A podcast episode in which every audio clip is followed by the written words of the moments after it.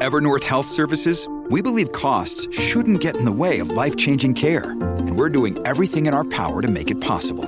Behavioral health solutions that also keep your projections at their best? It's possible. Pharmacy benefits that benefit your bottom line? It's possible.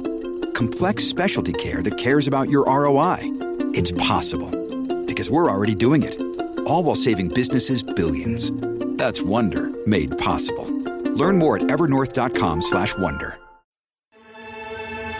You're commuting home with Cats at Night. Now, here's John Catsimatidis on 77 WABC. And we're back, and this is John Catsimatidis, the number one show at 5 o'clock. Why? We're mad as hell and we can't take it anymore, and, and we tell you about it. And, I'm and as mad as hell, and I'm not going to take this anymore. they see they finally found the right button. they finally found the right button. Oh, God. Where's the cavalry one? There it is. That's for Larry Kudlow. That's so right. now he knows. Covering attractions for Friday. Coming attractions. Uh, with us today is Peter, Dr. Peter.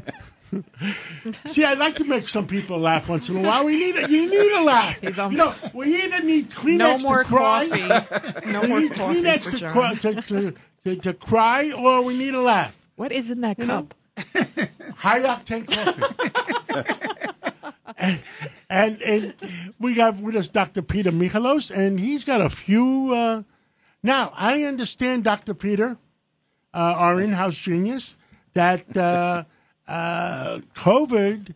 There's reports that COVID was damaging heart muscles more than people know. What is the breaking news on that? Well, the first is that laughter is the best medicine. That's why you've got to listen to Cats at Night so you can get in a few laughs to get through these crazy times. And uh, it's interesting that uh, Dr. Zing Zhang Ling from uh, Utica, New York, uh, was uh, presenting papers at the American Heart Association symposium. And some fascinating uh, news that we've all suspected uh, about COVID is that the spike protein is toxic to heart muscles. And basically, what does that mean? Basically, this protein, the body's immune system sees it and it triggers an inflammatory cell attack against the heart specifically. Whereas other coronaviruses, like the flu virus, is a type of coronavirus, they don't do that to the heart muscle. So that that's what's making this virus particularly interesting. And in the study, they studied the hospitalized patients who had COVID, and they found that 55% of them had some effect on the heart of, and inflammation and the uh, heart's ability to pump.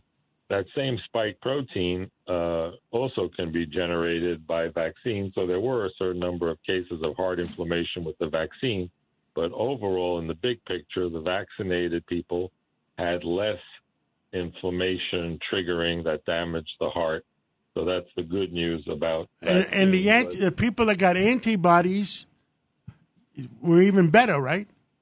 Well, what happens is you're absolutely right. If you have these spike proteins and you immediately get an infusion of the antibodies, in the first alpha delta variant that we had, it was the Regeneron antibody, but now with this subvariant of BA4 and BA5, there's a medicine called bebtelovimab by Eli Lilly, and picture it as a metal cap on the spike protein that's a little knife trying to get into your cell. So when the antibody covers it, the immune system doesn't see it, doesn't attack it, doesn't generate as much inflammation. It can't get into your cells to replicate, to take over the copying machine system of our bodies, because it doesn't have a body. It needs our body.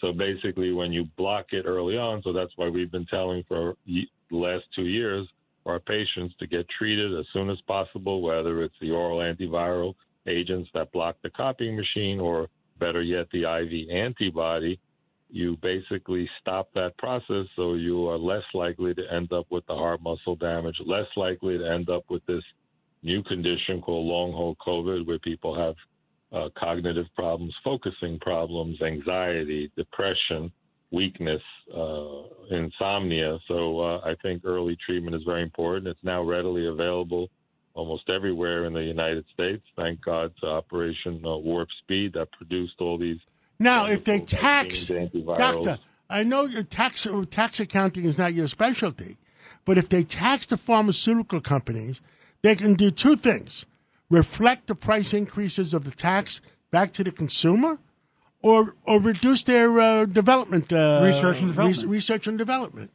Well, what we've learned in Economy 101 worldwide is that price controls result in shortages. And if you start going into the profits of pharmaceutical companies, which everyone attacks, then you will have shortages in innovation and development. The rest of the world is waiting for us to make it spend the 200 million to take a medicine through the FDA, and then they wait for the either to copy it or they wait for the patent to expire, and that's how they do it.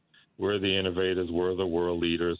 What new COVID medicine that's been successful in the last three years has come out of any other country except the United States? Yes, I give credit. We had we had the vaccine. Europe screwed up and they didn't have it. I, I believe I'm correct no, on that. But with all due respect, we have to say the Russian vaccine ended up working just fine too. So they did okay too with their Sputnik vaccine. So we have to give them credit for that. But most of the treatments, not the vaccines, they all came out of the United States because investors take a risk. They put the money in, they put up their capital, and they put their money where their mouth is, and they make it happen. So uh, we have to respect what pharma. You know, people attack big pharma, but be careful what you wish for. Otherwise, that new medicine that might save you next week. Just like, for example, you know, with melanoma, there's a medicine. That's why people like Jimmy Carter are alive with metastatic melanoma because someone spent hundreds of million dollars invested. Because for every one of those that makes it, 10 don't. So people lose money. But Americans take those risks. And that's why we. Doctor, uh, we got three minutes left. Polio. How serious is the up- situation up in Rockland County? Well, it showed up in the sewage system, which is a big problem because when it shows up and one person has it and it's in the sewage system, you might have 100 people uh, infected. The problem is we thought we eradicated 1979. It popped up again in 2013. And then we got this case that came in from another country that showed up in July 21st. And uh, you, the problem is there's no treatment. There's only a vaccine and it works 100%. Well, I mean, 99%. It's a great vaccine and people should get vaccinated. The anti-vaxxers out there, you know, okay, I understand what you're doing with COVID, but please don't mess around.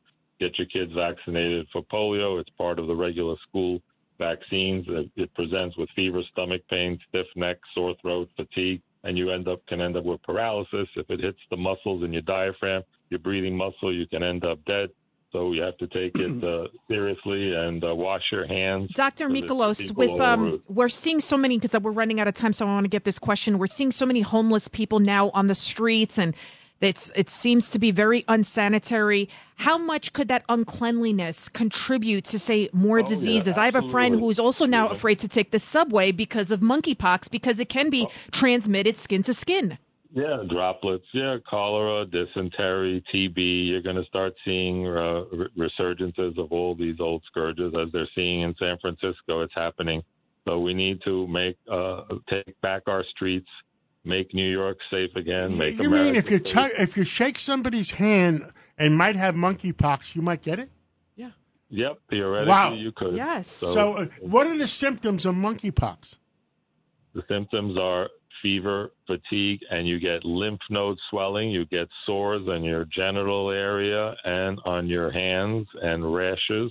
Unlike other viruses that don't cause this extensive lymphadenopathy, where your neck lymph nodes and your armpit lymph nodes start to swell and they become severely painful. Most of the hospital admissions are for severe pain. Good news is that out of the 16,000 cases worldwide, there were only five deaths, so it's not as deadly. Oh, that's and good there news. are That good treatments. news. And and those five Good probably had other and symptoms. There is a vaccine that is FDA approved that actually got approved during the last administration, and now it's being distributed well by the current administration.